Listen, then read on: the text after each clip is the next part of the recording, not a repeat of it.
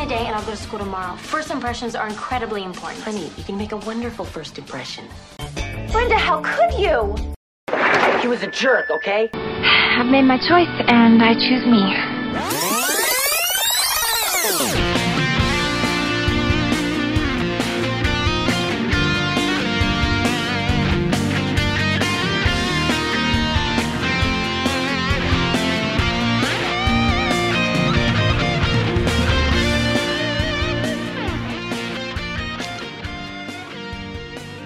Beverly Hills 90210 fans, welcome into 90210 No So, a Beverly Hills 90210 podcast retrospective series. I am JT, and joining me, as always, is my partner in this journey, Mr. Tim. Tim, how are you? JT, do you ever feel like you just wish that you could meet like a wealthy, well connected beach club magnate who maybe takes a liking to you, takes you under his wing, and wants you to drive him around and perhaps drive his mistress around and wants you simply to not ask too many questions and compensates you well and also sort of treats you as a surrogate son but that's neither here nor there because you're not getting any younger. I'm just saying this whole work thing is for the birds man. That sounds delightful and i wouldn't ask any questions. Okay. I would just that's... say whatever you want sir. I'll drive your yeah. ass around Sounds good to me. That's Maybe about we should where start a service, Tim. Maybe we should open up a company. yeah, yeah. Just gotta find a killer name for it. Mm. Anyway, um, we've got a very fun guest here tonight. Um, someone who I have described as a real, a true student of the game, yes, because he he did not care one way or another about this show until we, I think, began talking about a obsessively in his presence. Uh, he kind of kind of got curious, you know, and, and, caught the caught the itch, and he dutifully went about watching binge watching every single episode of this series. So I'd like mm-hmm. to think of this guest as one of our many converts, our a very successful convert at that. Uh, so why don't you bring him in? Who do we have along with us? Well, uh, I believe it's his second appearance. I was scanning quickly on the show. Feels like he's been on more than that, honestly. I know, I right? Because he's so dialed in and comments to us all the time about them. But yeah, there's our good friend, Mr. James Gruenberg. Jimmy, how are you? I'm doing well, gentlemen, and I'll say this, you know, what a difference a season makes. Mm. You know, because the last time you guys had me on, we were in those after school special uh, episodes, you know, where it was like, yeah. oh, did you learn your lesson, son? Did you try hard? And uh, don't judge a book by its cover. But it's a new season, and we are growing up with these characters here as well. Yeah, but coincidentally enough, you landed on a what could be considered another after school special uh, type episode, I believe. We'll talk sort about of, it. Yeah. Yeah. It is That's... like the show feels more like the show now, but yeah, we right. do get that very heavy turn late in the episode. Yes. yes. And we'll get into all that. Uh, James, you've been with us before, so I don't think we need to dive into your history of the show. Tim kind of synopsisized it anyway there uh, as we came in, but we are going to talk about episode 35 of the show, that is season two, episode 13, Halloween aired on Halloween night, 1991, October 31st. had a hmm. pretty good rating of 16.6 considering it was Halloween night. Hmm. Okay. Um, it's it's a bounce back from our last three. Really, it's our highest since the uh, backdoor Ashes to Ashes pilot. Pretty much on par with the Necessity as a Mother uh, from a few weeks ago. But the last two were, were a dip, and we talked about this last week, Tim. Uh, how the uh, episode really kind of cratered the uh, last two really kind of kind of saw a big dip, and I believe it was the leading from the heart that our buddy Rocco Martone reached out to me. Okay. And he said he was listening to the le- latest episode, which would actually be two ago, not a two and oh, so with Charlie, and he mentioned how the ratings dipped after the big episode. It made me think about how many variables could cause that to happen back then.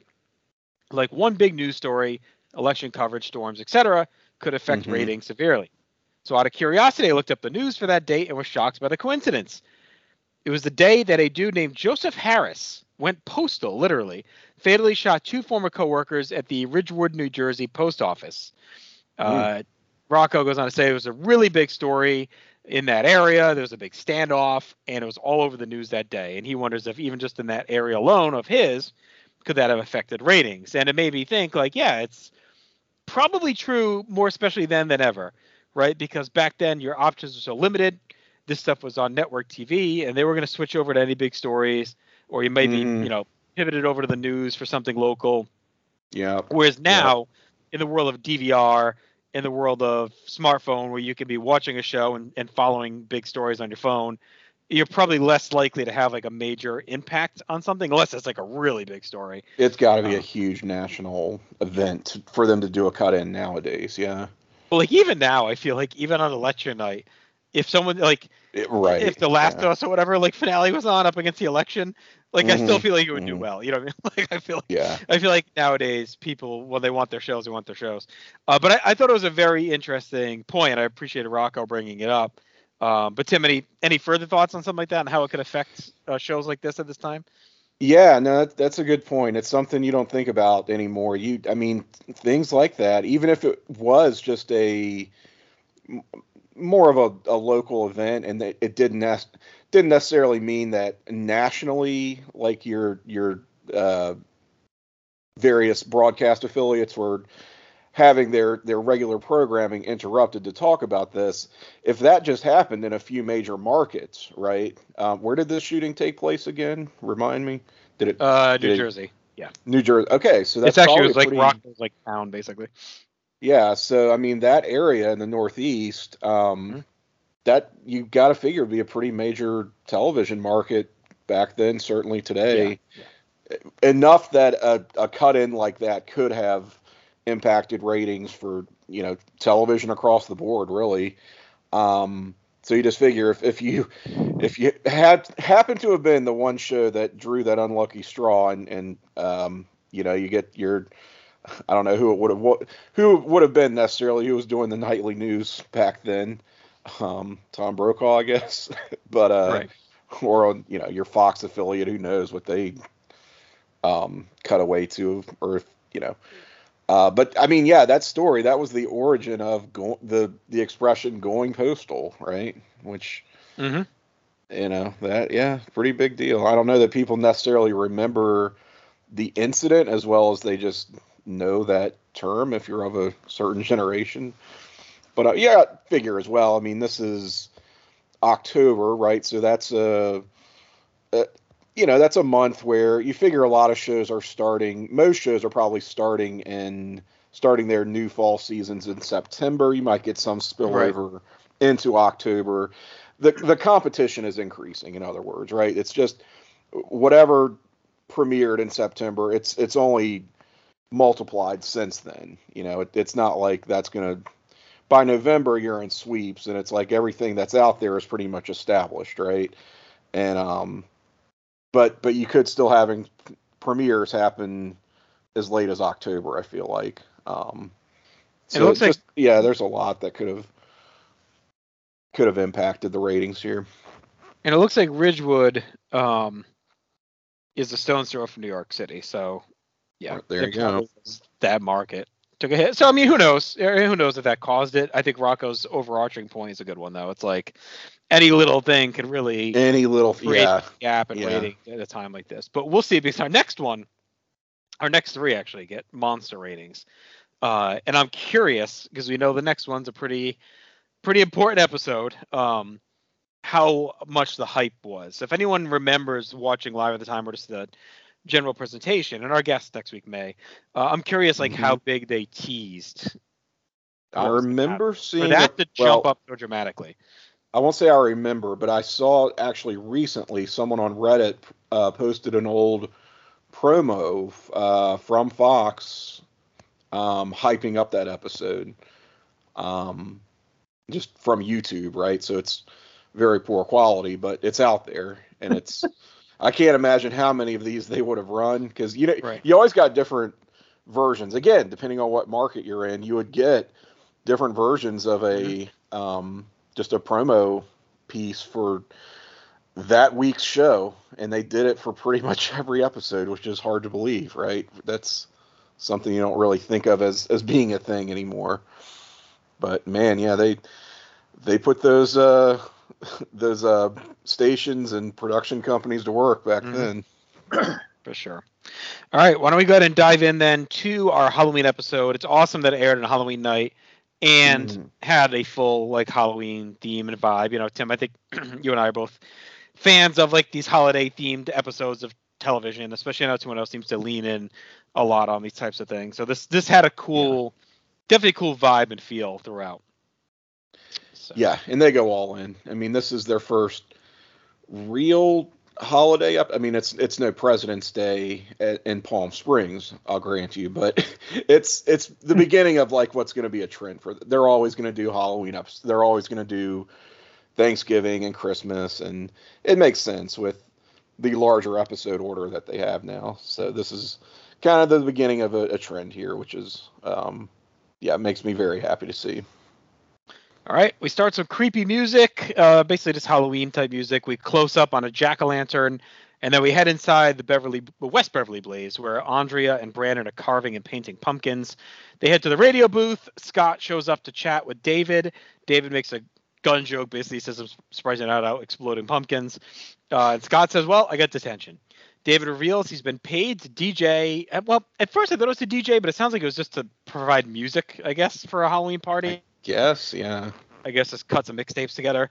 Um, he says there'll be a lot of girls dancing to his tapes, and Scott's going to be uh, at some spot ho- hoping for an egg fight. They don't. I could. I was having a hard time following where this was. I guess it's some infamous neighborhood neighborhood where they all hang out on Halloween night, and there's a big egg fight that happens. Uh, David says there'll be a lot of cops around. And Scott says, "I don't care. My my middle name's Danger, basically. Uh, he's down. Also, Scott's a you know danger hunter. He's out for danger. David's like, yeah, of course you are. So they're still kind of butting heads, oh, but you could tell it's just that big scenario where longtime friends are kind of growing past each other. We've been talking about this quite a bit with their relationship and struggling to be on the same page. But Scott's looking to, you know, it's consistently been his theme, right? He's kind of having a hard time growing up past the stuff they did in the old days. But on the flip side, he's also using that frustration maybe to explore being a little more dangerous and uh, Mm-hmm. pushing the envelope. Mhm. Whereas David's really focused on girls and and music production at this point. So we'll see where that goes uh, momentarily. Emily Valentine is back with us. She catches up with Brandon, says he's not going to the big party. Emily says she wasn't invited. Brandon says he doesn't drink and he dances like a white guy. So why would he go? But you know what? If Emily wants to go, he'll go. And Emily says, no. I mean, you build it up like that. Why would I want to go? So Right. it's hard to tell here. Like I feel like it's really been unclear if they're together or not this whole time. I mean, Brandon kind of said like it didn't really work out after they kissed, but they didn't like directly say it. Um, so Grinny, were you a? What are your thoughts on the on the David Scott stuff? And B, were you a little bit confused on Emily and Brandon's relationship? I mean, we've barely seen Emily for the last handful of episodes. What do you think about where we're at with that? Uh, yeah. Well, going back to what you said about David and Scott, it always seems like you know David just wants to um, uh, be with the cool kids, and he doesn't think that Scott is cool anymore. Meanwhile, Scott is trying to uh, you know bring David back to like you know being his friend and uh, you know like hey man, let's go do this. You know, while Scott is like just trying to be like the little immature, you know, David is still trying to like get mature about everything and uh, grow up a little bit too. So it's like he's trying to tell Scott like you need to grow up and move on, but Scott's like, nah, man, like this is still cool to us. Like I don't know what's wrong with you, but I still think this stuff is cool. And um, I think it was like the market corner or something. It was like like the like the corners basically that was like the Halloween like uh place Right, right. It was going. I was like something real estate corner or something like that.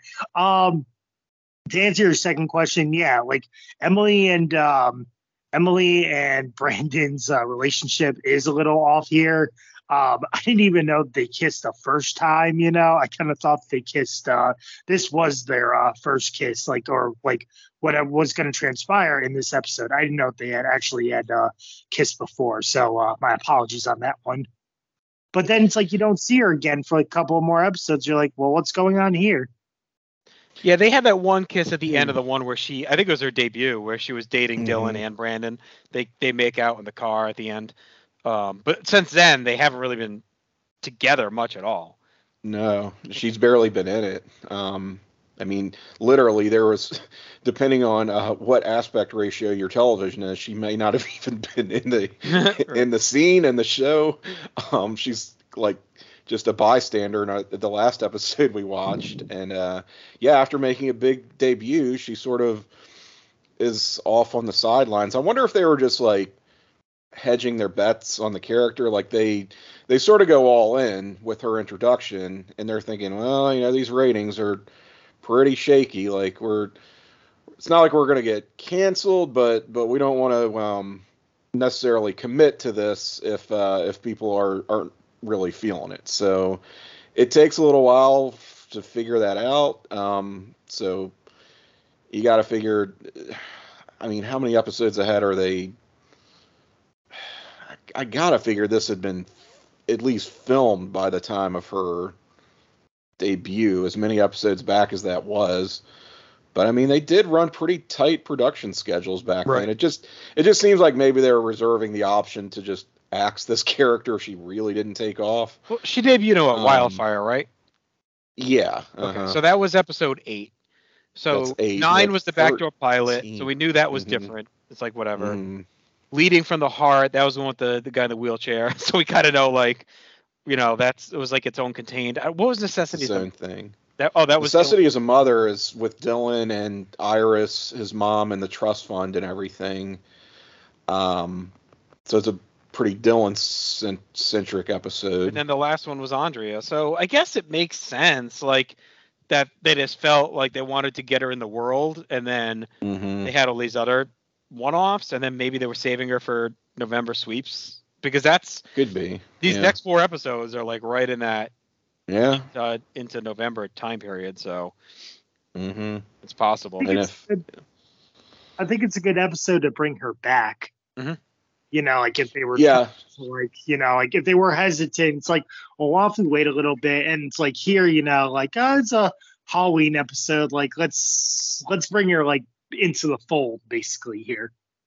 Yeah, I, I do like the way this reintroduction is handled. I I think that her sort of what are they exactly with with respect to her relationship with Brandon, it feels very true to high school where sometimes it's you maybe hit it off with someone but you're not officially dating, but it's Right. kind of like you are and neither one of you really are interested in other people, but you don't necessarily want to define it. You know, it's just one of those very Yeah. let's keep it casually, but really we're boyfriend girlfriend in, in high school type. I think it's just more you just in your mind you imagine her being around for this stretch of episodes. So it's just kind of gl- and you know Yeah. but big stuff happens. So it's just kind of oddly glaring that she debuts and then pretty much vanishes for what one, two, three, four episodes, and then now she's back hard. Well, it's funny you say that because in my mind, I mean, it's this is also kind of a welcome back to the show, Scott Scanlon. Um, Yep, When's yep. the last time we saw him?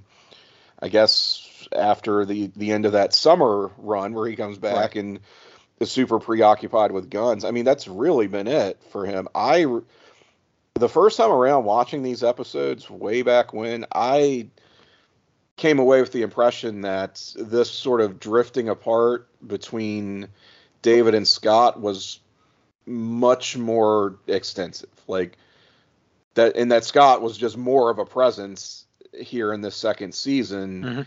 Spoiler alert: he's not going to be very much longer at all.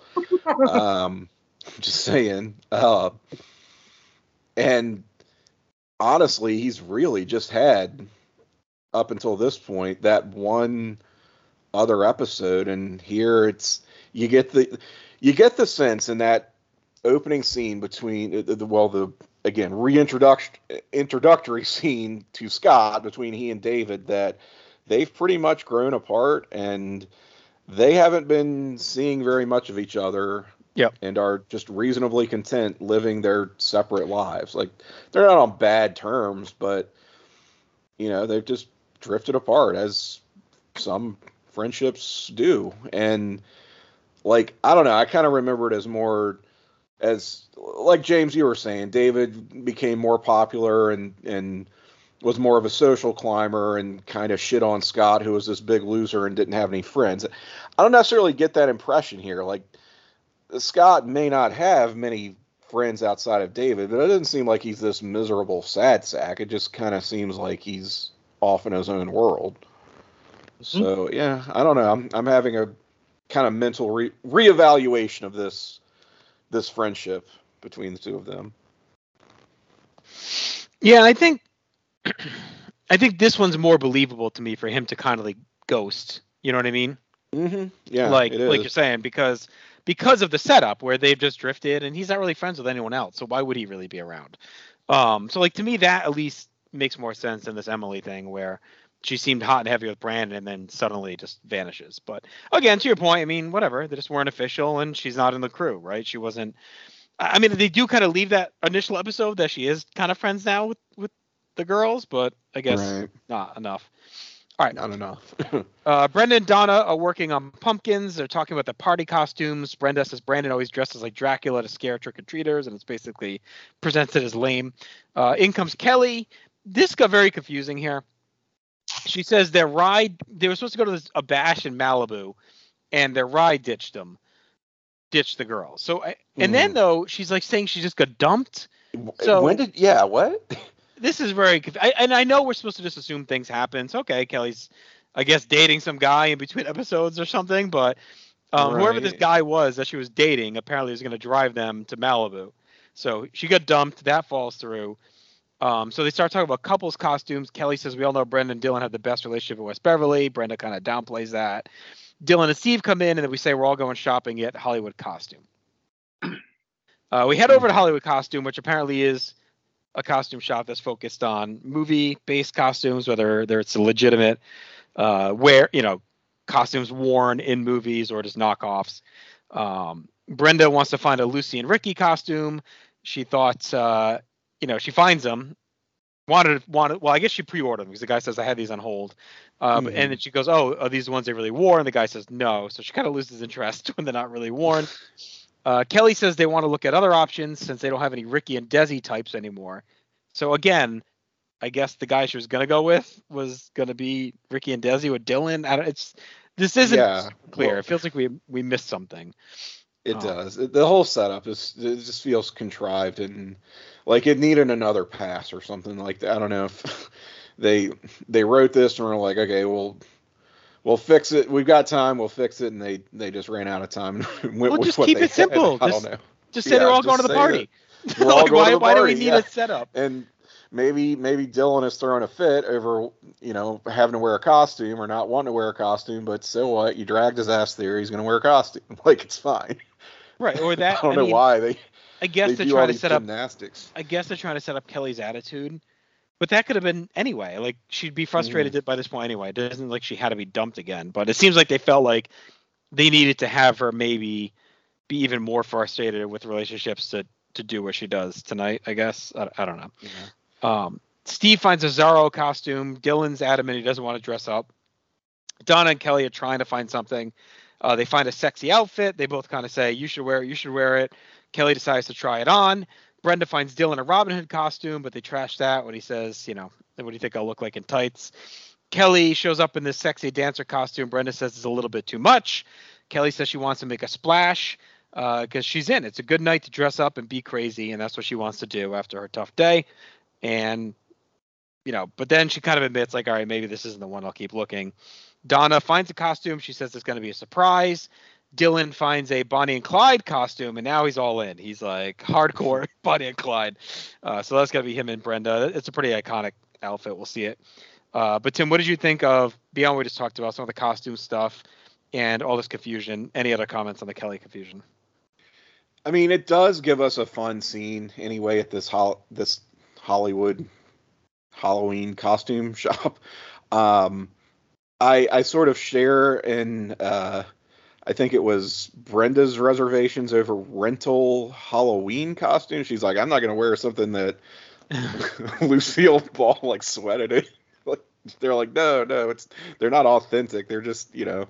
then the guy goes on to say he's not even trying to blow smoke up their asses and say that, oh yeah, these are these are real uh, costumes. It's real wardrobes worn by the you know the stars. He's like, no, it's a it's a Lucy type costume. He- he's very clear on that. So Well, and also, why are they It's- shopping on Halloween afternoon? yeah, this is a little late in the ga- late in the day, right? And and also carving pumpkins at that. I mean, the, I don't know. This is just one of those tropes of a lot of the sh- like a lot of Christmas shows where it's like clearly the episode takes place on Christmas Eve, Right. and there'll be a whole adventure about trying to get a tree. Right? Right, it's like right. no one, No one waits wait that long. Yeah. Literally no one has ever done that on Christmas Eve. um, but it's just one of these things that I guess has, we have to accept happens in these uh, Right. television universes. Everything is just last minute, but um, it's a fun scene. Uh, the, the sound design in this scene and kind of in the episode as a whole is crazy. There's also uh, so th- there's a lot going on here, but we get like a when Brenda is presenting Dylan with the the Robin Hood costume, and you know he's kind of like, "Ugh, "You want to see me in tights?" Which we've seen him in a wetsuit, so Yes. I mean, yeah, just get ooged out by that mental image. But there's like a there's like an arrow shooting sound effect in the background. Um, there's also like kind of some spaghetti western stuff going on when someone brings up, oh, we could, you know, do a whole uh, cowboy thing, and then that turns into the Bonnie and Clyde thing, and it's just like there's a lot of weird sound effects in Mhm. the background. Um, it's it's sort of cute, but at the same time, it's like, what is happening here? but um, I don't know. I enjoyed this this little excursion. It's uh, it gives us some levity again in what is going to become kind of a heavy episode. Uh, James, what'd you make of all this? Um, well, yeah, I was very confused of the uh, Kelly uh, relationship thing. It felt like Okay, This is like- yeah, let's write it out, write it out, and uh, we don't have time. Okay, throw it out, and we'll just go from there. Kelly should have. Kelly could have just really have been like, oh, you know, I just want to like make an impression on like guys, you know, like because I'm having like I'm having like no luck with the guys here, you know, like so. she I got- has struck out a few times this season, which all they needed to do was remind us of that, right? Yeah, yeah. And then um the costume scene is pretty funny. Like, you know, Dylan Dylan like steals it a little bit. He's like, Oh, Brenda, do you really want to see me in tights? And she's like, uh no, you know, like let's not go with this Robin Hood costume. And then Dylan's all like, Oh man, Bonnie and Clyde, that's what we're going as. Yep. All right. Well, I like the Bonnie and Clyde thing. We'll see how it plays out. I like that Dylan got into it. Yeah. Um, and I like that. I'm a I'm a bit of a mark for like costume shopping scenes. I don't like. I, I like this. I like the I vibe of that too. place. And it was kinda- Yeah, I, yeah, I really like this Yeah. early '90s Halloween stuff. shopping scenes are always like fun. They're like, no, uh, I don't like this on you. It's like, oh yeah, it's a great one. And uh, you know, it's uh, D- Kelly says, oh, I just want to make a splash. Well, Donna's costume might make a splash, or it might not. You know. right. Uh, All right. We go to the Walsh house. Cindy's prepping a bucket of raisins. Brandon thinks the kids are going to be disappointed. Jim gets just the most dad line he may ever say. Uh, raisins are nature's candy. Uh, Brandon preps his cape. He answers the door, but it's Dylan in full costume. He's into character too. He uh, ain't a fan of raisins. Brenda comes down and we get a whole ass cosplay of her and uh, Dylan as Barney, Bonnie, Barney, Bonnie and Clyde. uh, Cindy wants a picture, so we get that. I, what one thing I like what they're doing right now with the show and in the season, they do a nice job of throttling these characters down a little bit and passing the time like around the heavy stuff. So like Jim and Cindy are just kind of doing mom and dad stuff. They're easygoing. They seem happy with Brenda and Dylan, and we know shit's gonna hit the fan soon, right? So it's like, and we just talked about Scott and others. They do do a nice job of kind of giving characters breaks, where it's not always like we're eventually gonna get to a period in the show where it's just full soap every all the time for everyone. yeah, But right now they do a nice drama. job of giving characters. Like we had a lot of drama with Brenda, but right now she's really dialed down quite a bit. Like it's just her and Dylan are happy, Jim and Cindy are happy. Like you know, so we're we're getting like oscillating of where everyone is in their their lives. So I think they're doing a nice job with that. agreed. It's um, it's like just another day in the life for for this couple as far as Brenda and and Dylan are concerned. You know, it, yeah, it is a special occasion, but there is no drama surrounding them whatsoever as a couple. And um, you know, same with Jim and Cindy. They're just having a nice night of Halloween with decorating and handing out candy or snacks as it as it were. But um yeah, I, I do kind of like the the slower pace here where it's not everything has to constantly be dialed up to 11 and just incredibly soapy like you said it can Yeah. we can focus we can have a, a dramatic turn and have that be focused on a particular character but it doesn't have to involve everybody having their own like individual and couples drama nonstop Mhm. so yeah i i'm with you there Th- this is this is this goes back to what i said before about how the show feels like the show now. Like this is what this show is to me. It's it's the gang just doing kind of everyday stuff and and it's really fun to watch them and to sort of put yourself in their shoes and you know be along for the ride All right, we head to the costume party. Everyone's having fun. As Dylan and Brenda arrive, they meet up with Steve. He's looking for Kelly, but Brenda said she had a last minute change to her surprise costume. We see Donna show up. She's in a mermaid costume. She can't walk because the legs are basically mermaid legs. So, um, not the first time she's put herself in this position at a party. Of course, we know back at the uh, big dance, um, she was Spring in the, the- yeah, yeah crazy dress where she couldn't move. Uh, Kelly shows up, and we get all stares and cat calls, and they are warranted because she is banging in the sexy witch costume. Uh, everything's hanging out. She is on display. The gang immediately is not happen happen uh, having it. They're not happy. Steve uh, kind of gives a look of disgust. Brenda, who we already know was against us earlier, immediately pulls her aside and grills her. She says, "You want guys staring at you?" And Kelly says all she wants to do is meet a guy. And Brenda tells her straight up, "You're looking for trouble, showing up like this." And Kelly says, "I was just jumped. I want to have fun. I can handle myself." We go over to Casa Walsh. Cindy and Brandon are handing out the raisins. Cindy doesn't know who the Ninja Turtles are when the costumes show up. Uh, we go back to the party. Kelly's flirting. Steve kind of gives her some shit about her choice. He says, You're not leaving anything up to the imagination. And she says, Steve, with me and you, it's all about imagination, Mm. uh, which is funny. David says she looks great and asks her to dance. She says, Maybe later. Uh, David goes to another girl. He tries to flirt and he talks up his music, but he gets nowhere. He mentions Hot Monkey Love, which I don't know what that means, if that's a song reference or the something. 90s but I guess. And she's like, nah. Uh, then we cut over to Donna. She's still struggling miserably in the corner with a dress. We head outside. David and Steve are catching up. They're both kind of done with this lame Halloween party. Uh, they reminisce about the egg fights in junior high. Steve gets a little wispy for the old days. We then cut over to the egg fight where Scott's prepping his eggs. Uh, no egg fight is happening, but he's behind some bushes. And David's walking by because he's walking home. Uh, Scott tells him, "Hey, why don't you hang out? Uh, the egg fight's going to start. We're waiting on Lockhart and Carlson."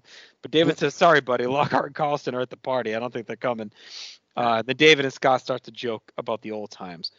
Um, Tim, I am all out of sorts on the timeline of this episode, like time of day, location of everything. I guess the house party's not too far from everything else that David's walking to the Uh-huh. party and back home. yeah I don't know what time it is. Like David got turned down by one girl, and he's already bailing. Like he was all excited about his tapes. Um, Scott hasn't started the egg fight yet, but it's not lit. So like I know Halloween starts earlier usually. So, but what time did this party start? Was it like six o'clock? Like everything just feels weird Mhm. timeline wise. Um, so what do you think of that and Kelly's dress reveal? Well, um, I guess I'll start with Kelly here, who, uh, yeah, she, I mean, look, she's a beautiful woman. She looks fantastic here. Um, we get some scenes and some dialogue that haven't aged very gracefully, you know, with Brenda kind of pulling her aside, chastising her, and yeah, kind of slut shaming a little bit. But it, I don't know. It's also walking that that very fine line where Brenda's and she's well meaning, right? And what she's trying to say to Kelly because Kelly's very upfront about the fact that yeah, I am trying to bag a guy at this party. I want all eyes on me. Like she's not just incidentally wearing this and it happens to be a sexy whatever, right? Like the, this is back in the days before you just went to Spirit Halloween store and you picked sexy version of blank, right? Which that they they make a version of of everything, you know, now that Mhm. you know, and a lot of it is just comical. But this is before those days, and clearly, um, Kelly wants to turn some eyes here, Mhm. and uh, Brenda's telling her, uh, I don't know. This party's a little sketch as it is, but it does sort of come across as slut shaming at the same time. Not helped by what Steve says, some of his comments. Right. Um, well, it's always hard to get Steve's like yeah. vibe. Is how much? How much of that Kelly? is Steve versus right. Steve having baggage over Kelly? Yeah. Or is he really concerned and because he knows guys are scumbags and she's putting it out there? It's it's hard to know. Um, yep. Exactly, but yeah. She does have that good comeback though for him. I had that down as a uh, contender for best quote. So good on Kelly there with the zingers. Um, th- this timeline, I don't know. Um, we do get Scott mentioning later in the episode exactly what time it is, and it seems like some time has passed by by then. Um, so I'm thinking it's like maybe eight or nine o'clock when this party gets started it's maybe close enough to where the the egging takes place that if it's on like the outskirts of town then conceivably david could walk even if it is a bit of a hike i don't know maybe he wants to clear his head he's okay with um you know having a a nice halloween stroll you know it it's one of those like i i do like what it leads to though where he meets up with Scott, and he does what we all do on Halloween, right? Mm-hmm. We reminisce.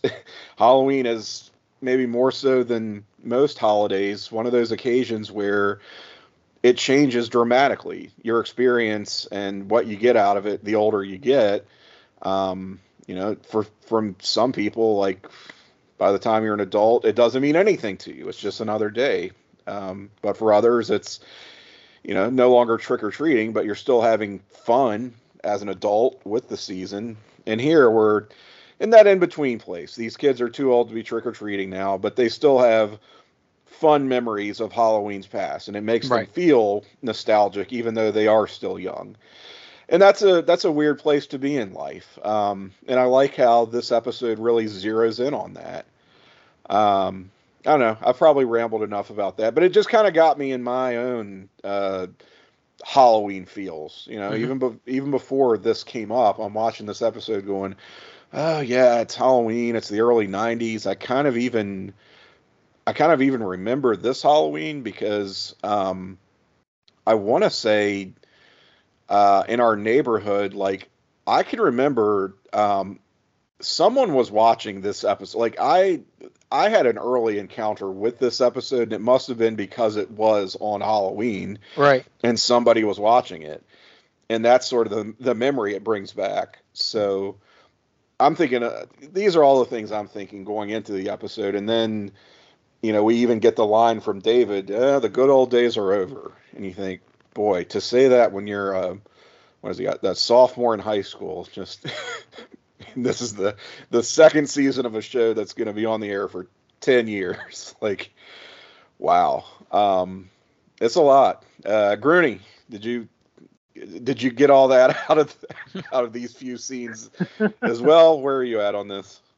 Well yeah like kelly's outfit is wow. Like she really wants to steal the show and like she really just wants to find a guy. As for um the whole Halloween scene, it's like if you think about it, if if they go by daylight savings time in oh, Beverly God. Hills and everything, you know, like it gets dark at five, you know, people get ready around six. I'm thinking that this party started at like seven o'clock, maybe. Yeah, it must have. We also don't know what night of the week it is. Like, I mean, mm-hmm. Halloween. It could be um a school night, right? So maybe they're mm-hmm. not having they didn't start too late because everyone's going to be in school the next day. So maybe it was a an early party. I can look up what day of the week that was in 1991, but well, what what uh, day was this show air? I think we said it was on oh, Thursdays right. back then. Yeah, yeah, was... Thursday. Yep. So this could have yeah. been a Thursday because school Thursday. Friday, so they start early. Yeah. yeah. Yep.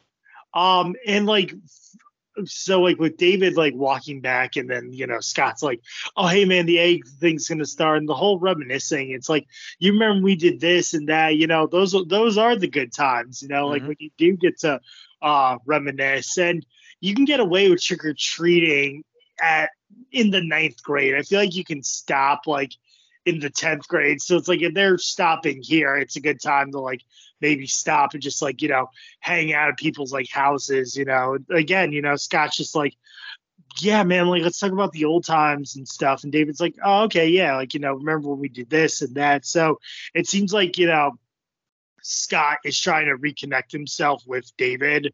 Mhm. And it seems like David is just like, all right, yeah, you know, like I feel that, you know, we could be friends again.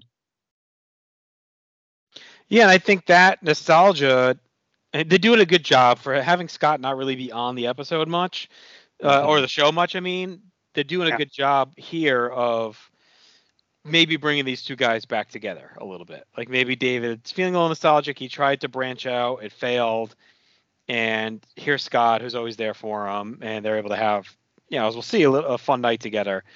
Um, so I think they do a good job of bringing some feels back to these two before what's about to happen because if this scene or this episode doesn't happen, I don't know if it's as impactful next episode. Right? I mean, I think we needed already this like, David kind of think- falling yeah. back maybe to that mindset. And even with this episode, I'm I'm even questioning did we even get like enough, right? So Right, this is yeah. I mean, we had to have this if nothing else. Um, but the the way they go about uh, reconnecting these two characters, I think, is very smart and very true to life. Where, and I think we've all sort of been there. It, it's one thing to be able to reminisce and and cut up with somebody, relive the good times, right? And you're talking about all all the great memories you have together, but think about like do you have anything else to talk about beyond that? Like that's always been the sign to me that a friendship has kind of fallen by the wayside. If if every time I talk to this person, meet up with this person, whatever, all we do is talk about, as David puts it, the good old days. Mhm. And I think you know a few a few times around that's to be expected. But when you realize that's our pattern, that's all we do like maybe we're not as close as we think we are or certainly that we used to be and, and you know this is just one of those as i get older one of the very telling signs that um you can't go home again sometimes with these relationships All right. Uh, so Brandon's still passing out raisins to some bratty kids. Emily shows up with her niece and nephew. He's in mid Dracula scare and he kind of gets embarrassed. She mentions mm. that her niece and nephew are twins too. And Brandon kind of plays up how great twins are. Jim and Cindy show up. They're kind of all catching up. The twins have to use the bathroom. Well, at least one does, and the other one kind of goes with them. So Cindy takes the kids off to the bathroom, and Brandon and Emily are chatting it up. We go back to the party. Kelly's turning down someone in an elf costume. It was a very good, good elf costume. yeah Uh, must have got that Hollywood costume for sure. Looked very sharp. Uh, Steve offers Kelly a drink, but she kind of blows him off. Uh, I couldn't get this guy's last name officially. Was it Michael Sharp? um uh, i think originally it was sharp but then he said something about how he changed it, it was Sharp. changed after the after his parents got divorced or something there was a whole to do about how Right. it was this and now it's that and yeah it was like i don't know if he went back to like using an old name or if his parents uh because of the confusing. divorce yeah it was i don't know I went with Michael Sharp. Uh, he's dressed as Robin Hood, which I didn't really pick up on, and now it's clicking that it's funny that they've trashed that costume before, and then in comes Michael Sharp like Robin Hood. Uh, he wants to go for a drive in his dad's Infiniti. He's got a bottle of whiskey. Uh, Kelly tells him to fuck off, basically. tells tells him to go drive it to the off the pier. Uh, Brenda comes up and she's about to save Kelly, but realizes Kelly handled herself. She says Dylan told me Michael's the biggest creep at West Beverly, and she's glad Kelly was right. She can she can handle herself. And Kelly talks about all the options at the party. There's a guy dressed as a tampon, apparently. well an unnamed feminine hygiene product yes uh, Kelly sees a cute cowboy, and she says, "I'm gonna go, kind of maybe make a move on him." Back to the Walsh house. Cindy and the twins are out of the bathroom. Emily asks Brandon to go trick or treating with them, and he says no at first, and then kind of gives in uh, when Cindy pushes him. He uh, happily joins and says good nighty to his parents, which weird line. Uh, we go back to the party. Kelly's flirting with the cowboy. We find out he goes to USC. Kelly said, uh, and and they're flirting heavily here, like Oh my God! all lines. kinds of uh, double entendres. At one point, Kelly says she doesn't ride on the first date. I mean, like all in here, all in. Like they're look, I'm not going to say she led him on because no one should be put in the position she gets put in, but not just the costume. What's not everyone else is not privy to is her comments here. Like she's really all in on this uh, flirtatiousness. Especially- Well, it you know what this is? This is also like forty something middle aged uh, writers having a lot of fun here with extraordinarily unrealistic teenage dialogue. like there's no like I get that you're in character, you're having fun, it's Halloween, but there's no way these people carry on to this degree that that they with the witty repartee, the back and forth, like it's it's so absurd. Like it was Yeah. kind of the the term cringe. this did not feel like a 16 year old girl, you know, No, however she's supposed to be here, should be saying to like this college guy. I mean, I get it; it probably happens, but it's, it's not that they aren't unclever lines. I mean, there's some witty writing here. It's just it's extremely unrealistic dialogue for. Yeah, I don't ride on the kids. first date. It was like a little bit. Uh, and she says something about, "Oh, a filly like me." Like, come on, like. Yeah, it was. It was a little. It was a little intense. Um, all right, we go back uh, to the trick or treating. Brandon and Emily are talking about it. They say, you know, in Beverly Hills, this is a big production, but Brandon kind of gets wispy about, you know, trick or treating in Minneapolis. He said he liked the fall Mhm. weather. He liked crunching on the leaves. Um, you know, he, you know, for Halloween, it's just not the same here. And Emily says the same. She grew up in Cambridge and she enjoyed walking with the leaves falling and all that too. Emily turns around though and realizes the twins are missing because Brendan and Emily uh, Emily have been flirting and panic time is on. Uh, we take a break. We come back and Emily and Brandon are talking to the cops. They say they'll have a full search and they're not too worried about it because this happens every year. They're very cavalier with missing children they are. in costumes. They're like whatever. It's like the friggin' uh, maybe it's just this time period. It's like the cops at Home Alone. Uh, that are kind of like half-assing, giving a shit. That Kevin, maybe Home Alone, felt, felt very similar to that.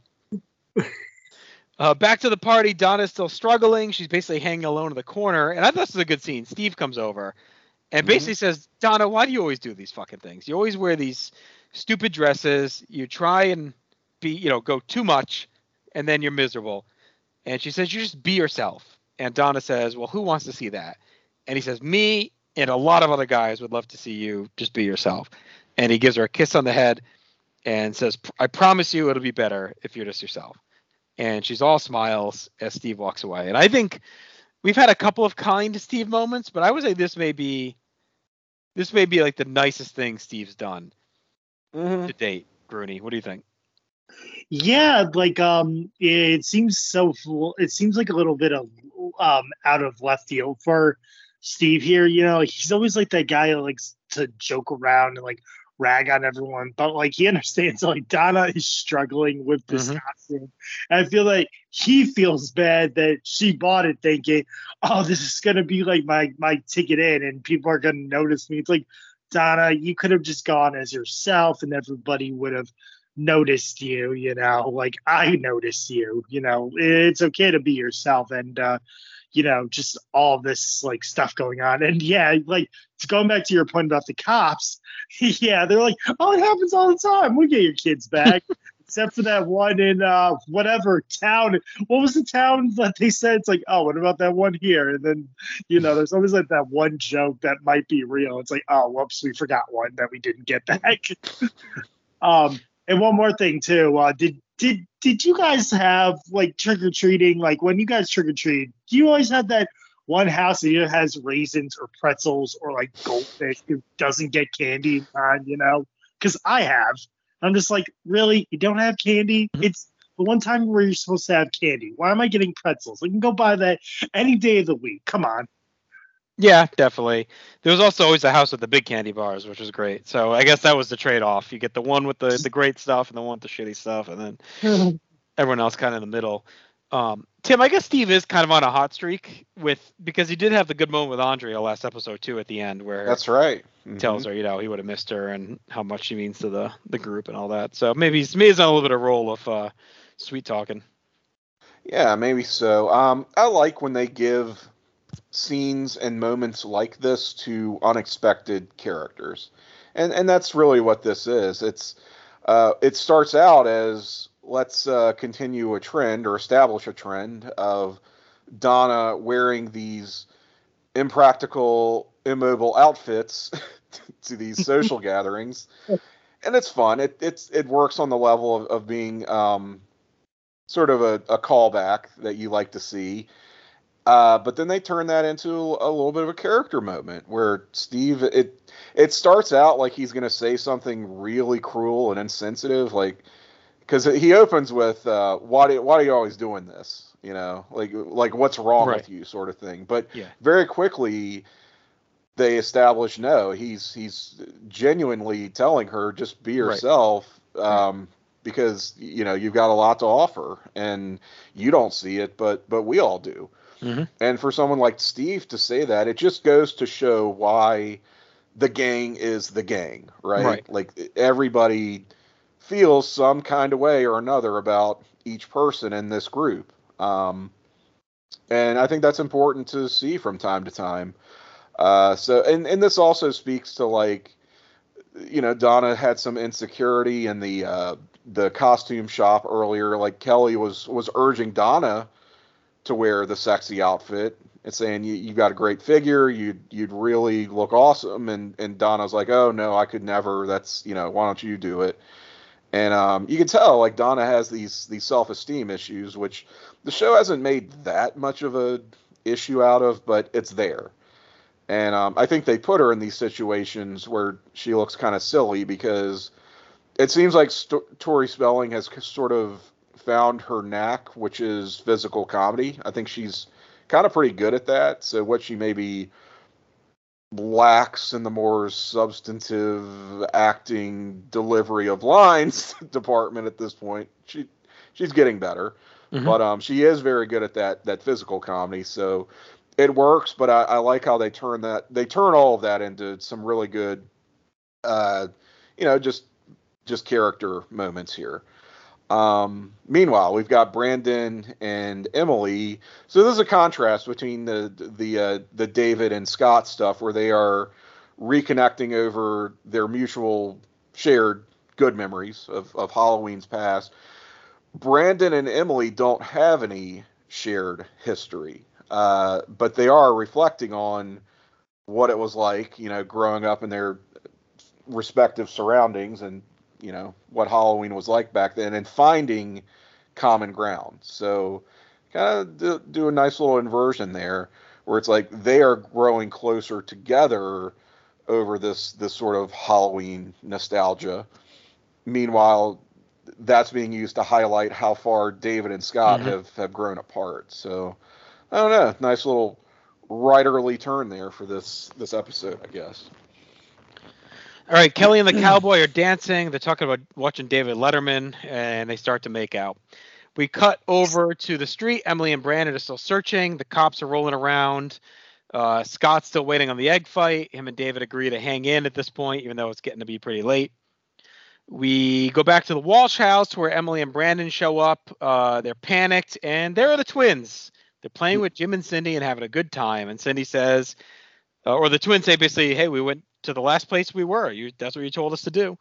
And uh, they say they were worried sick about Emily and Brandon. Cindy agrees uh, that maybe the raisins are a bad idea because she's been indulging in some candy and they'll have candy next year. I was actually pretty surprised, Grooney, about how quickly they wrapped that story up. I thought there was gonna be like the big dramatic back end of this whole episode, and the and that the fact that they wrapped it quickly and really just used it as a reason to have Emily and Brandon be able to have some family time. Um, it was shrewd because you, it was a nice like twist because usually this is something that would end up being a big deal. So for once it not being it kind of threw you off. So I thought that was pretty well done. Uh yeah, I thought that um it was uh interesting that uh kids knew exactly where to go. that they're like, oh man, what was that house? Oh, let's go back to the Walsh house. Like you don't even know where they live. You just went trick or treating. well, they must have just been down the street. I'm guessing. It didn't seem like it was too long in. So yeah. yeah, but um, it was good on the kids, and uh, you know, like it was good that you know, the, like the the night ends for like Brendan, Brandon, and uh, Emily on a good note. That's like, oh man, the kids are safe. You know, uh, we made a mistake, but like you, you know, no no harm, no foul. They they knew right away what to do, and it's like really good on the kids that they knew what to do. And they're like, yeah, let's just go back to the house we were at. You know, those people seem nice. one of those things that wouldn't happen with cell phones today. they would have found right, kids very exactly. quickly. They would have found him immediately. Well, I, I do appreciate that this little drama lasts the duration of like one commercial break and that's it. So I'm glad it wasn't a bigger deal. Mhm. Um, although, how dumb do Brandon and Emily look for? I mean, the two of them losing track of two kids who I guess it just goes to show how involved they were in their own sort of conversation and just the kids became very immaterial. Get it? They're ghosts. Huh? Um, but yeah, they're just very distracted uh, and and increasingly into each other that they completely just lose track of uh, the only thing they're supposed to be responsible for, which is the well-being for these children. Who I don't know how they just uh, up and disappeared like that. Brandon even makes a joke. Well, they are ghosts. Maybe they turned invisible. Um, but yeah, uh, quick resolution here, and and the episode is all the better for it. All right, it's 11 o'clock now. Scott and David are still laying around, and no egg fight has happened, and they're pretty much resigned that it's over. And David says it. This is actually, I thought, a pretty good little rant he goes on because I feel like it's echoed by every single generation across the board where he says the good old days are over. Yeah, Kids don't have is. fun like they used to. Times have changed. I mean, that's you hear that constantly all the time. You know, when we were kids, this is how we had fun, and he's already this dude's friggin' 15 or 16, and he's already talking about the good old days So of how kids had fun. yeah. Uh, Scott says he wants to egg a car. David's in, so they load up, but we see the car pull around the bend, and it's Brandon and Emily. David pulls Scott back, and they pull over, basically stop in the middle of the road, and they say, "What are you guys doing?" And they start joking about egg fights, and Emily says, "You know, back not inside Beverly Hills, we used to have great egg fights, and you rich rich wimps don't know what you're doing." So they drive off, and Scott and Davis are firing eggs. Uh, they don't. I don't think they hit the car, but it's meant to be kind of a fun little, fun little moment. Uh, back Yeah. to the party we go. Dylan and Brenda are dancing. Donna comes over and says she has to pee. She looks like she's gonna friggin' pass out. So I don't know how long she's been holding this in. Uh, She's Brenda, like hyperventilating. Yeah. she is. She's like in bad shape. Uh, Brenda helps her to the bathroom. Donna says she hates this costume. Kelly says she's hungry and wants to eat. The cowboy wants to keep dancing, but the music stops. So they head over to get some food. Cowboy's pushing the quesadillas on her. Uh, Kelly wants something else, which maybe I thought we were getting a, a yeah. drug situation here. The way he, how hard he was pushing these Yes. quesadillas. Um, he had the same thought as I. so he says, you know what? Let's go find somewhere quiet. Or she may have even said, let's find somewhere quiet. And he goes, I know where. So they head up to a bedroom. Cowboy says he's done talking about architecture because Kelly's kind of admiring the, the room. Uh, Kelly and asks Kelly about her life. And do you have a boyfriend? And she says no. And as soon as that happens, he is on the offense. He is uh, getting very pushy. Kelly's ready to bail, but the cowboy closes the door and locks it. Says, "You want to play make believe? We're going to play make believe." Um, I don't think too much happened. Or I'm just going to roll through the rest of this, okay? Then we can recap. Sure. Uh, after the break, Kelly wants to escape the room. The cowboy says her actions say otherwise. He starts to put on the press and basically says because she's dressed like that, she obviously wants to play. Kelly gives a hard no. Cowboy slows down and gives some bullshit apologies, which is obviously to start to gaslight a bit. He says, "Oh, he, he didn't mean to scare Kelly. He even scared himself." And he asks for forgiveness. Kelly just wants to leave, and Cowboy says, "I respect you, so forgive me." So she forgives him and says, "Again, I want to leave." Cowboy says, "No, I want to kiss and make up." Kelly says no, but he throws her on the bed and forces himself on her. Kelly's freaking out. The door opens up. I guess he didn't really lock it too well. Or actually, it looked like it was a second door, I guess, in the back. Uh, yeah, looks like. Yep. so Donna and Brenda come in this second door because Don, Don needs to change. They apologize. They think you know they're just making out, so they're going to leave. But Kelly has the opening to break free, and immediately, uh, which I liked too, because sometimes in shows you'd get like confusion here or maybe not clear statement, but she is very clear. She says, uh, "This guy's trying to rape me," basically. Mm. Um, Cowboy's panicking. Uh, Kelly stopped kidding around. You know, he's trying to talk his way out of it. Brenda immediately calls for Dylan. Dylan and Steve show up, and Brenda tells him what's going on. Steve grabs the cowboy. Steve says, "I love that girl," and him and Dylan drag the cowboy out. Dylan says, "Let's go, Dale Evans, to show you the road." The road. Uh, we go outside. The cowboy says Kelly is dressed like a slut, and that gives Steve the opportunity to punch him in the face. And they walk off. Kelly is uh, very shook back in the bedroom. She's blaming herself. Brenda says, uh, "You know, I tried to tell you." and but then she backs off because admittedly you think you're gonna get I told you so, Brenda. Uh, But she does back off because she realizes like how bad this got, and at the end of the day, you know, it's not her fault. Like she said no. Kelly says it wasn't the dress, it was my actions. Brenda says no, you said no, and that's all that matters. And Kelly says it was too late by the time she said no. So she's really shaming herself here.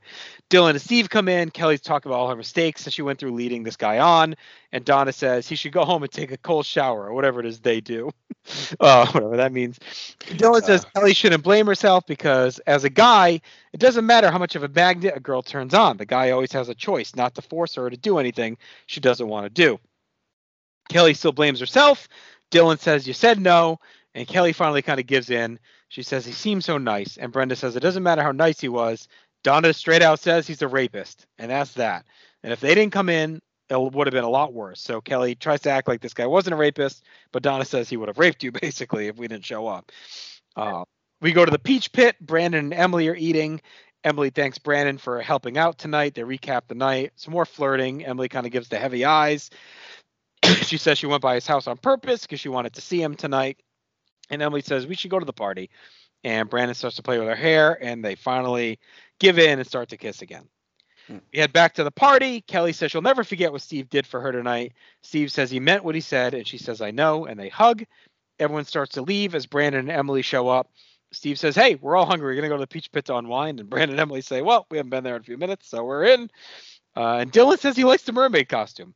And Steve says mermaids are an endangered species, which is a funny line uh, to wrap things up. So I wanted to just blast through that because it's all kind of one big heavy scene. But Tim, Yeah. how did you think? Uh, we mentioned earlier in the episode that we were going to get a little afternoon special here, um, and Dylan's speech is straight out of the "This is how you should act. and You should never feel ashamed in these scenarios" uh, book, and I thought it was delivered well. I thought having him do it added a lot of um, gravitas and made it hit. I think anyone else saying it wouldn't have hit as heavy as Dylan saying it because he's meant to be wise behind the ears and a bit of Mhm. the sage of the group. So for him to talk to Kelly the way he did and how direct he was and saying don't blame yourself, you didn't do anything.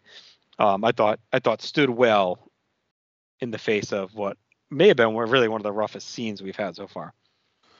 Yeah, uh, yeah, this is rough. Um, t- episode takes a dark turn here in the, you know, the kind of final three quarters, I guess. Um, but uh, it in the way that it plays out, um, it's sort of like I don't know how else to describe it, but it it feels very much like I, I know we use the term after school special kind of kind of casually, but I I do think this is another example of the writers, the producers, whatever, having an eye towards Mhm. okay, we've got to be mindful of who our audience is. If we're going to do this, let's like do it in the right way, you know? And they're almost like presenting this as for lack of a better term, the anatomy of a date rape. Like Yep.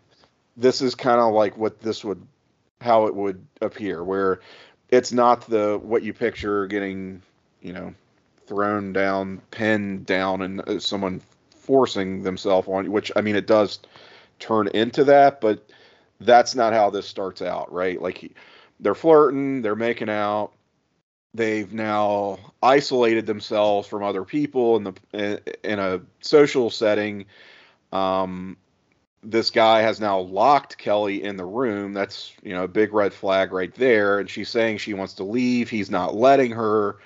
Um, and then it, it escalates from there. He he starts to back off, and like you said, he's he's now gaslighting her a bit, trying to backpedal and apologize. And she's halfway buying it, but still so uncomfortable that she wants to leave, and he's still not letting her and it just it's you know it's it's doing that thing where you know i think people watching the show who are the same age as some of these characters have perhaps experienced that and not certainly in 1991 to say nothing for the fact of you know people today may not recognize it for what it is and then you know they pull the trigger and they really they go there and he's you know now attacking her um you know, fortunately, the the gang intervenes and, and puts a stop to this.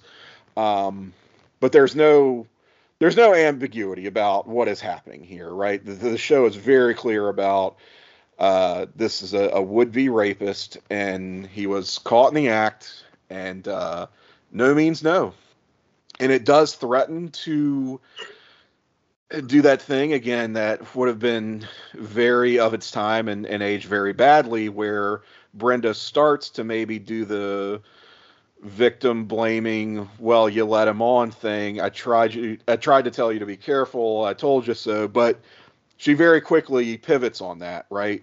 Where she she recognizes Kelly, you said no. Um, it doesn't matter, you know, what you're wearing. It doesn't matter what you said. Um, in the moment, you you said no, and he did not listen. And then to put those same words into Dylan's mouth, I think is really powerful. Um, I mean, I know he's a guy, but he even starts out with what he says. Like he he literally asks the question, "Can I say something?" And I know this is the last thing you maybe want to hear. You know, another guy telling you what to think and what to do and how to act.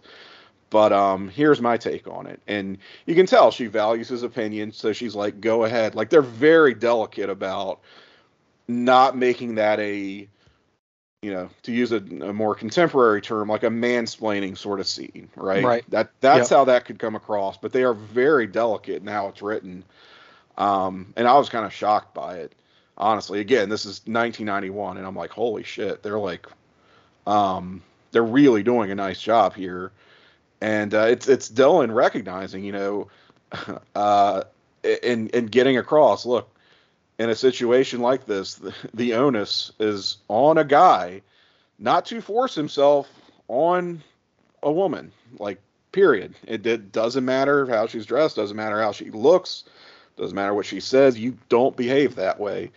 And he's he's the cool guy, right? He's all about getting it in, and um, for him to say that, I was like, no, that's uh, uh-uh, that's bullshit.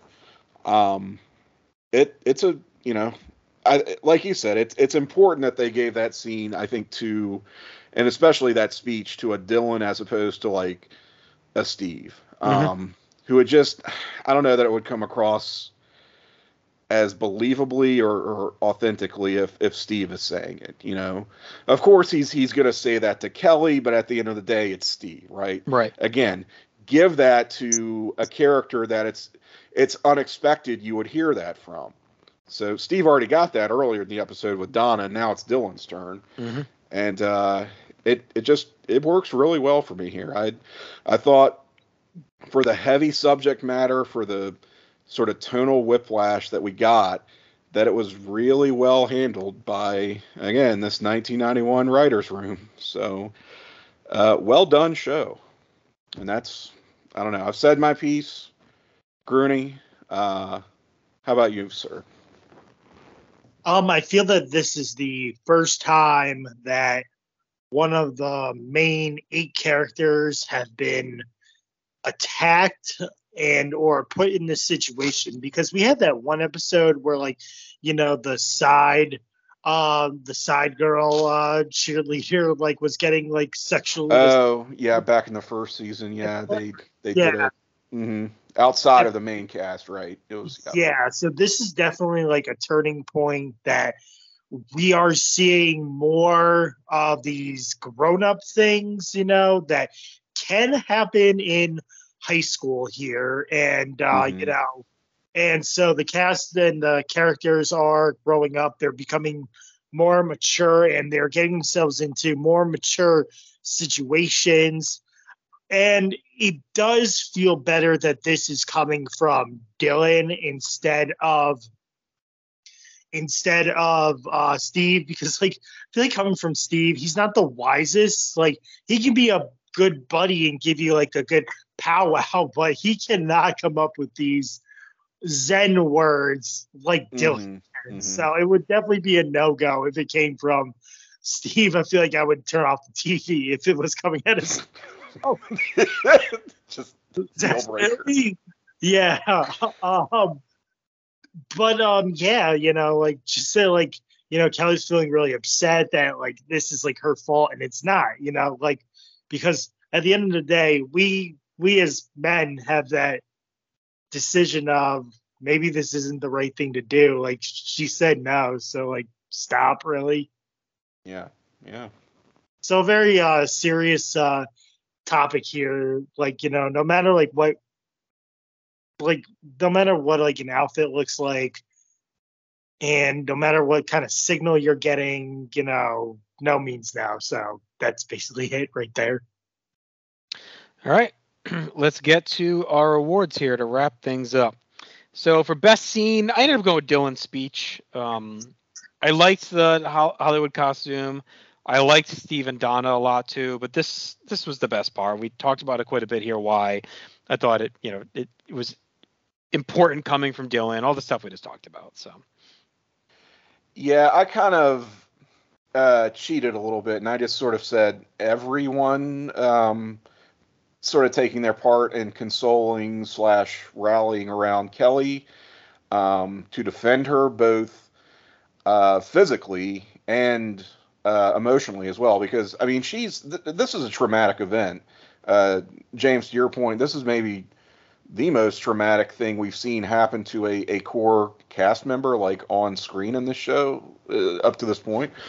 Uh, and, and, she's going through a lot of uh, guilt and and blaming herself, um, and, and just you know that whole self doubt, and uh, and they're all just no, just shutting it down left and right, saying no. You know, like you did, you didn't do anything wrong here. This is not. Um, you, you were you were victimized, and um, and we're here to support you. So, and I think if I had to like narrow it down, then yeah, I'd say that the Dylan um, speech, for lack of a better term, would be the best scene. But I actually highlighted that as most important, um, just given the fact that this is coming from Dylan and it's Dylan saying something that is so powerful, so meaningful that it's directed at Kelly. Mm-hmm. And you got to figure she's going to remember that. Um, and these two are going to have some history down the line. So I don't know. I just I felt like it had a lot of weight in the moment, like in a vacuum. It it's um, it's really good stuff, but it also is going to inform, I think, uh, the interaction, future interactions between these characters. Yeah, I mean, you, you stole my thunder there. I had it as the most important as well, and it's it's yeah. exactly that. It's Dylan's first real foray into maybe the back of Kelly's mind. You know what I mean? So it's like the delivery, mm-hmm. the way he's talking, is standing up for her, the way she looks back at him. Like I don't know if they were already planting seeds or not, but again, if not, it was a great coincidence because it definitely feels a little bit like, all right, made a little something something not often that our best scene can also double as most right. important, but I, I really think this one makes a good case for it. Um, I actually uh, for best scene, I went with um David and Scott throwing eggs at the car because it's just going back to like um you know that David can still like have fun and that like you know him and Scott are like trying to get back on track as like being friends. I want a different route with best scene, like you know, because I feel that like this was like a coming together moment of like trying to just like get back with uh Scott and David as like being friends, you know, like whether this was mm-hmm. like a I didn't know if it was really a goodbye scene, you know, not right, right. but like it felt like they were just trying to like reconnect it, you know. So you looked at it as a reconnecting scene, but most important, yeah, definitely the whole intervention, but also like the wise words of Dylan, you know, at the end of the day, like we have a choice, you know. So yeah. yeah. All right. Uh, most 90s look. I went the Ninja Turtles costumes. Uh, I thought they were very on point for 1991 Halloween. I I had the same. Um, yeah, I mean that that's the most pointed 90. Some of the looks at the party also like there's a there's an Edward Scissorhands costume. I think I spotted um, an Alf, which uh, yep, Alf. Was anyone remembers the show? Yeah. yeah, yeah. So there you go. Um, which I don't really think of that as necessarily being a 90s show, but it's like in 1991, maybe it is still a, a Halloween costume, especially from the Hollywood mm-hmm. Halloween party store. Another thing that I pointed out was that everyone I feel like I feel like one or two people like in every show had that Richard Nixon mask, you know. yes.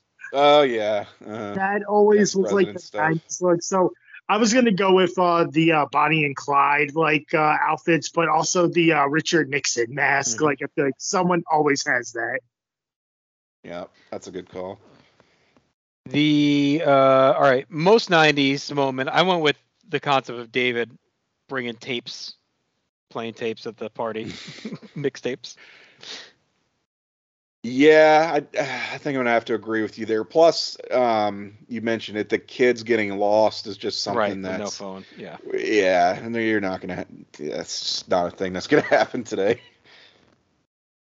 Um, I would say like it's I don't know if it's died down now, but like also like just like egging, throwing throwing eggs on Halloween was like a typical Mhm. 90s thing too.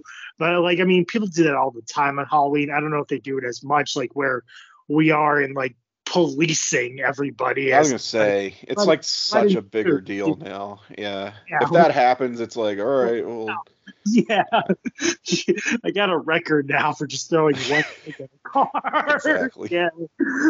Oh, like yeah. So uh, I'm gonna go with uh, egg, uh, throwing eggs, like you know, or like doing Yeah, that's a good one. Halloween pranks. Uh, best lesson I think was obvious in the the end of the episode. You know, you're saying no, it's a no. It's not your fault, no matter what you had on or how you presented yourself. yeah. Uh, I couldn't couldn't be more direct than no means no, and sort of on the the backside of that is like if if you're a guy, like kind of, um, you have a choice, just like just like James said, you have a choice, Mhm. and uh, recognize uh, your privilege in a situation like that, and check yourself. You know. Uh, yeah, I went with no means no as well. That was like the only lesson I got out of the uh, episode here. All right, best hookup. Uh, again, I think there's only really one good option: Brandon and Emily in this one. Uh, sure, yeah. Um, although, I mean, David and Scott's uh, reunion Yeah, took that place uh, framed by a little heart-shaped cutout in the, in the hedges, it seemed, but um, uh, which was I don't know, a, a weird choice, but uh, yeah, I, I clearly it's it's Brandon and Emily. Yep. Brandon, right. Uh, best quote. I had one with two. And and it's I don't know rang a little bit, even though she's never really becomes a criminal. Jim goes, "My daughter, the career criminal." When they were taking the picture of Bar- Barney and Clyde, Bonnie, can I do it? Rhode Island accent killing me. Bonnie and Clyde. Um, I don't know, like it. It almost was like, again, I don't know how much foreshadowing they're doing in this stuff, but it felt a little bit like foreshadowing a, a darker turn in Brenda to come with her and Jim. So, what he said, my daughter, the criminal. Um, and then Kelly saying I don't ride on the first date, which is just freaking absurd. And her line to Steve was great too about with me and you, it's all imagination. Yeah, that's that's really great. Um, I had a few. Um, there were some there are some decent exchanges in this episode. Uh, uh, so we have the return of this is from Steve to Dylan now. Come on, don't be a squeef. So, I think I think we have to officially declare squeef a uh, like a, a thing from this show now I guess so.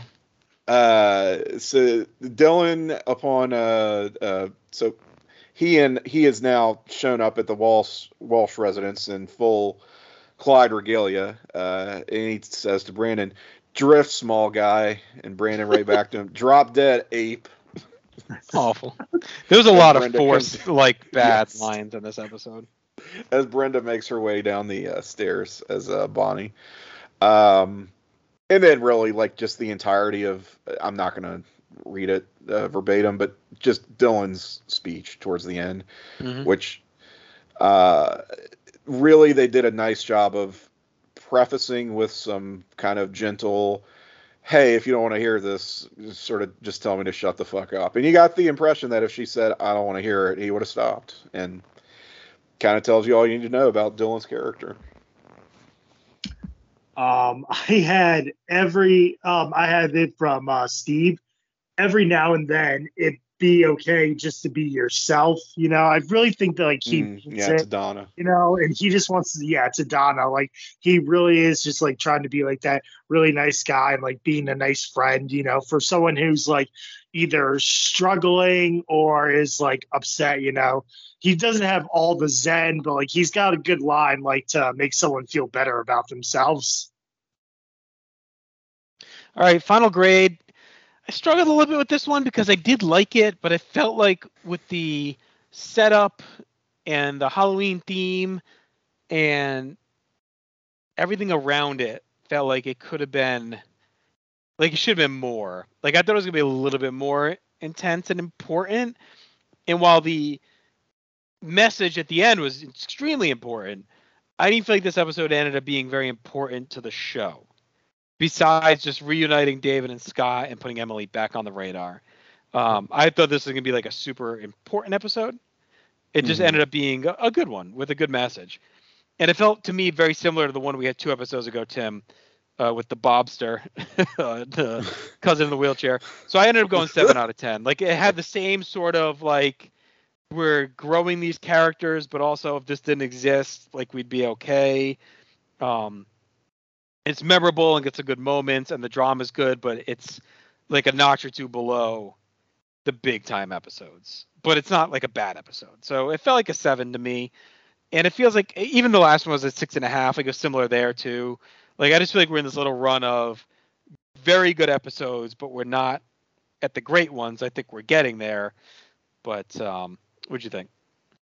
So I think I came into this one with maybe lower expectations than you. Um, just in terms of my own, I, I kind of thought this was a a flimsy, fun, casual throwaway like Halloween holiday themed episode of the show. Um, and it kind of gave me more than that. And in, and in talking through it, I I find that I really got more out of it than I was even thinking. Like the, just the whole kind of parallel between uh, the blossoming relationship between uh, Brandon and, and Emily. Meanwhile, David and Scott's relationship, not that, you know, it's the same kind of relationship, but that's starting to crumble. And it's sort of, they're highlighted and, and through the same um, ways of just sort of reconnecting over, you know, memories shared or otherwise of, of this holiday and days gone by and stuff like that. I, I thought they did a nice little job bringing those together thematically. Mhm. Um, and especially the David and Scott stuff is going to look super bittersweet, like in hindsight. So I am reading this with a little bit of, you know, benefit of hindsight, but um, yeah, this one this one gave me more than I thought. I'm I'm kind of unexpectedly high on this, and I'm I'm gonna go I'm gonna go as high as an eight. And I'm gonna agree with your point that in the grand scheme of things, it's not a super important episode, but I think it is like important an important season two episode. Like when you just look at the season, like it's important to season two more than it's important to the show as a whole, if that makes sense. Um, so yeah, I'm I'm at I'm as far as away as an eight. So I don't know, Grooney, how are you feeling? I'm with um I'm with uh, JT on this one. Um, I was more in like the six and a half to a seven range. Mm, It- I felt like there was more to it um, than there actually was. Like maybe you could have had like a different, like a like a little bit of like more of an argument between uh, David and Scott. You know, like it's like oh man, like I'm too cool for that. You know, like could maybe I just said like a little bit more of an argument between them. You know, I do like the premise of like you know oh how like Emily and Brendan are. Brandon are uh, looking for the kids, you know, like they gotta like find them. So, you know, like they're really like, you know, working together and stuff. Like Brandon is really just like, all right, calm down, we'll find them. Like, you know, let's go back to my house and and behold, the kids are there. And then uh, you know, the importance of uh Dylan's speech and like, you know, just like the whole traumatic like turn of wow, Kelly almost got raped. Like this almost could have like happened. So, you know, like up and down this episode. But uh really, really on the up part of like you know, for the whole um, Kelly scene and Dylan's speech and like you know everything coming together again. This is like a like everyone said, like it's a foreshadowing episode of what is to come, and I finally Yep. feel like I picked up on the signals of what is being foreshadowed here. All right, good stuff. Let's get to our awards and or our uh, trackers, I should say. So for character debuts, I had Lauren and Drew, which are the cousins, uh, the nephew and niece, I should say, of Emily. Uh, Michael Sharp, perhaps with a different last name, but Yeah, Michael Sharp. And then we don't get the Cowboy's name, so I just want Cowboy Creep. yeah. Cowboy Uh, rapist. Yeah. Yeah, we don't get Yeah. a name. Uh, relationships in the episode: Kelly and the Cowboy, David and Scott, Brandon and Emily. Mhm. Places and things. I had a Hollywood costume, uh, the Halloween party house, which I don't. Did they say whose house it is? That was another thing. They kind of they talked a No. bit fast at this point. Like I can't track half the stuff they're saying, but No, they they didn't say whose whose it was. I think they described it as like some old brownstone, but that is not what I think of when I right. think of a brownstone. But I I don't know. Maybe there was a different connotation in Beverly Hills. Um, but no, we don't get a specific whose house it is. All right. And then also uh, the egg neighborhood. I put the egg neighborhood. Yes. egg egg fight neighborhood. Egg uh, neighborhood. Yes. Corn right. Stone. Songs Yeah, in this episode, Grooney, you told me that uh, you felt like you identified one of the songs through the dub uh, you were watching. Which which song do you think that was? It is Salt-N-Pepa push it because I believe that Donna is like was struggling her like feet, and I felt like I just heard that tempo. I was like, this is Salt-N-Pepa's uh, push it song. Ooh, baby, baby, baby, Well, baby. It's not listed here as one of the songs, but that doesn't mean it's not accurate because this doesn't Oh, okay. always um, encompass everything. Uh, maybe you can look at our old friends and uh, 90210 restored on Instagram and Yes. see Mhm. if they have it. Uh, here's what is listed though: "Sweet Sweet Sweet Baby" by Erasure. Uh, that's when Scott and David are talking about the egg fights at school. "Romantic" by Karyn White is when the gang meets at the Halloween party. "Lily Was Here" by Candy Dulfer when Kelly meets the cowboy. Uh, "24/7" by Dino when Kelly dances with the cowboy and Donna's struggling with her costume and Steve talks to her. And then the classic Monster Mash by Bobby Boris Pickett and the Crypt Kick- Kicker Five. Uh, Steve comforts Kelly, Brandon, Emily, meet everyone. They head to the Peach Pit. So that's playing at the end of the episode, the Monster Mash. All right. Uh, character rankings. Uh, I already plugged in Nat, Iris, Henry, Jackie, Mel. There's a bunch of zeros. Is there anyone we want to put toward the bottom here? I'm, I'm guessing Jim and Cindy, but uh, well, I guess Andrea. Andrea. She wasn't in this, right? All right, so zero for her. I, well, no, she was in it at the. You Oh, that's right. she She had the one scene. Yeah, when she- Yeah, just Yes, the one just brief scene. afterwards. Well, she picks up six points off of that, so there you go. Oh, Yeah. Um, so I would say probably Jim, Cindy, Emily, I guess, are our next three. Does that Um, more than Scott though? Yeah, Scott's pretty well. Let's put Jim and Cindy. I think are next. I think Jim's at the bottom, even though he's wrestling Yeah. with the kids, and then probably Cindy right above him. I feel like she did a little bit more. Yeah. Um, okay, and then Emily and Scott, I guess, are probably next. Yeah, I feel like um I feel like this episode's more about Scott than it is of like Emily, you know. So I would put Emily like below Scott. I don't know. Like I was I think struggling. I agree with that. yeah, I'm okay. I mean, look, we, we might as well give Scott something. he's he's gonna get a lot more. not like he's not gonna get soon. lapped real quick. So. About to get, about to get a whole lot more. yeah. Uh, yeah. um, all right. So then, what do you guys think from there? Uh, Donna. Yeah, probably. Yeah, yeah. Donna, Not, not bad material, just not a lot that she. I mean, she. She's the one who says, "Hey, this was a rape, uh, about to be a rape." So, she, I mean, she kind of gets the big, She does get a big line at the end. Yeah. yeah. But um, she's used a lot for comedy relief. So, I mean, yeah. Right. So Donna, then um, I would say Steve. hmm.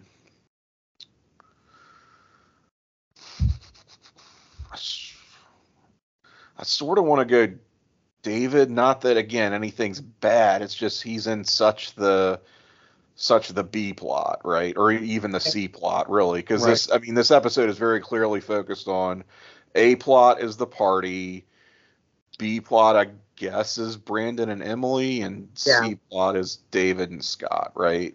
Um, I'm alright with going David below Steve. I think Steve is pretty important to the episode. Yeah. I mean, I like that he decks the guy. That's Yeah. pretty cool. And just the whole thing with Donna too. Yeah, Yep. he's a gentleman to Mhm. Donna. So yeah, let's David Steve. hmm All right. Then what do you want to do from there? I would say Brenda. Mm, yeah, yeah, I'm kind of with you. I could go Brenda or Brandon. I think Brenda, because Brandon at least had the Emily plot going on. hmm Yeah. All right, so then Brandon, And then then Kelly. Dylan. Well, should Brandon be above Dylan? oh uh no. It's just that quote that really gets to you. Or that whole like sequence. Yeah. All right, that's fine. Yeah, And then Kelly. it's at the tough. top. Yeah, Kelly at the top. Yeah, yeah. Yeah. Should she be?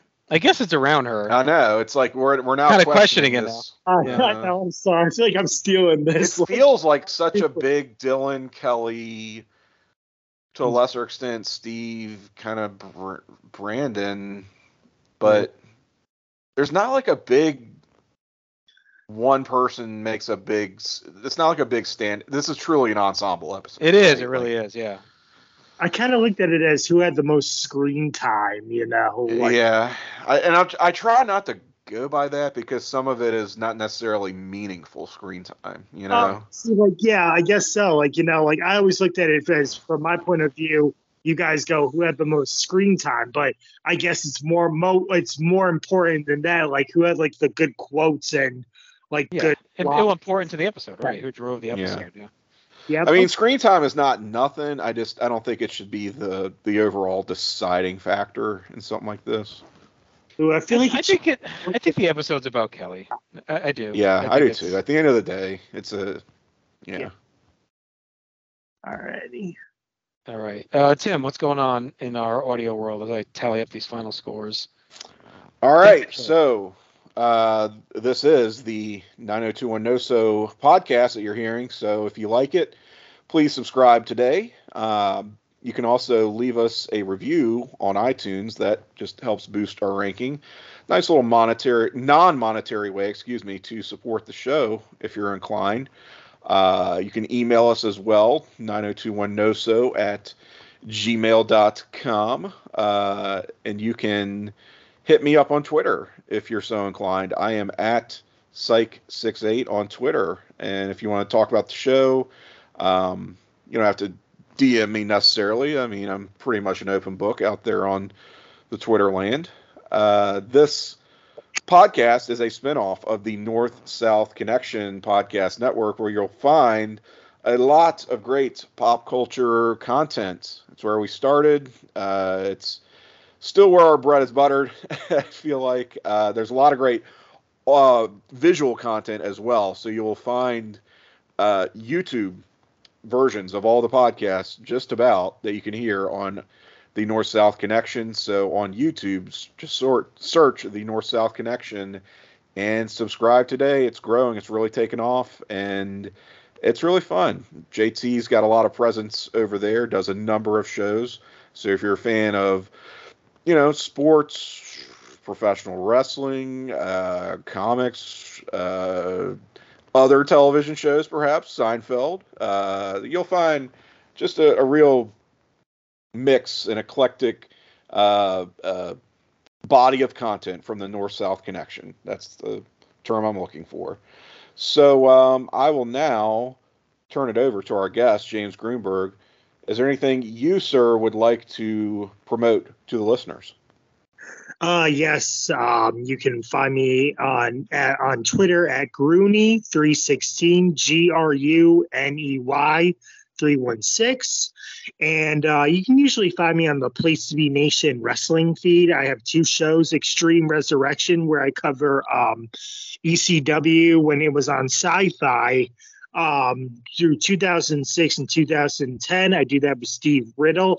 And then I started a new project. Uh, it's like the third episode in. It's called Nation Invasion, where I look back at the start of the um, invasion uh, storyline with WCW, ECW invasion of the WWE. I just had recently had Matt Souza on, and we covered the um, Raw and SmackDown where uh, Chris Benoit and Kurt Angle had that uh, amazing cage match with the moonsault in it, and uh, mm. so that's all going on too. So um, very good stuff. And recently, I was just on the uh, Mothership episode with uh, JT as well. As we uh, look back uh, 10 years ago, we all went to uh, WrestleMania 29 and we just discussed the, uh, you know, shenanigans of the tailgate and a little bit of the event, but how we all became really good friends together, you know, and who we met and a lot of exciting stories. So check that out. That is also a, a YouTube video show as well. How we became Excellent. acquaintances, Scrutiny, uh, uh, friends, acquaintances. Yep. um, all right, don't go. Don't go so far. Only kidding, buddy. Love you. Uh, all right, let's run through the uh, rankings here. Uh, for this episode, we had uh, Mel, Jackie, Henry, Iris, Nat all get zeros. Andrea Zuckerman with six, Jim Walsh at seven, Cindy Walsh at eight, Emily Valentine at nine, Scott Scanlon at ten, Donna Martin eleven, David Silver twelve, Steve Sanders thirteen, Brenda Walsh fourteen, Brandon Walsh fifteen, Dylan McKay, 16. Kelly Taylor is our top performer at 17. Our season two total rankings. In last place is Mel with 12, Iris with 16, Jackie with 18, Scott with 23, Nat with 41. Emily passes him with 44. Henry Thomas still hanging on at 47. All right. uh, jump up big time to the next tier. Donna Martin with 105. David and Andrea tied at 110, just below Cindy at 114, Jim at 119, Kelly at 122, Steve at 126, go up to Dylan at 159, Brenda at 166, and Brandon still pacing season two at 178. Our all time rankings Mel 12, Iris 16, Jackie 31, Emily 42, Henry at 47. Jump up to Scott at 87, Nat at 91. Donna uh, above them, she's really still in her own little world at 186. David at 237, Andre at 253, Jim's at 277, Cindy's at 281, Kelly's at 291, Steve Sanders at 307, just behind Dylan at 318, and then we jump up big to our top two, Brenda at 409. Brandon picked up another point on her tonight, so he's at 419. So 10 point lead all time for the Walsh uh, brother and Walsh sister, 10 behind. All right, that'll do it. Uh, thank you for listening. Please, again, share this and subscribe it if you're a fan. We are on Instagram at uh, BA. Is it BHNL 210 so or is it now 210 so? Do you remember, uh, Tim? I can look it up. Uh, on Instagram. Oh my gosh. Uh, 921 No So podcast on Instagram. Yes. Uh, we do one post, thing I left out. Yep. We do post some stuff there, and actually, we put up a thread there and on Facebook uh, about if you have any thoughts around uh, the Brandon and Emily relationship, memories or thoughts. Share them on our Instagram feed or in our Facebook group. Uh, if you just search 902 No So, I can add you to that. Um, and we'll read feedback on air on our next episode or two. With, with Emily stuff's picking up. And honestly, yeah. if you leave any feedback, like Rocco did or, or, anyone, we'll read it on air for sure. So share it with us. Um, your thoughts specifically on the on the Emily stuff or the Scott stuff that's to come, and we'll read that on air in the next couple episodes. All right, that'll do it. Greeny, thanks for joining. We'll be back in a few weeks with a new episode, Tim, and a new guest. Uh, looking forward to that as always. Enjoy a little dim sum, a little dim sum. Talk to you soon. The scene was rocking, all were digging the sounds. Igor on chains, backed by his baying hounds. The coffin bangers were about to arrive with their vocal group, the Crypt Kicker Five. They played the mash.